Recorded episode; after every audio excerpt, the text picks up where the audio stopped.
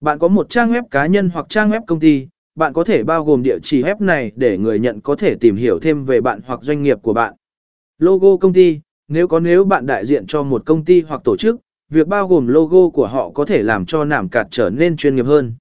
Khi bạn đã thêm thông tin cơ bản này vào nảm cạt, hãy kiểm tra kỹ lưỡng để đảm bảo rằng tất cả các thông tin đều chính xác và không có lỗi chính tả. Nảm cạt nên thể hiện tính chuyên nghiệp và đáng tin cậy của bạn, vì vậy việc kiểm tra thông tin là một bước quan trọng để đảm bảo sự chính xác và đáng tin.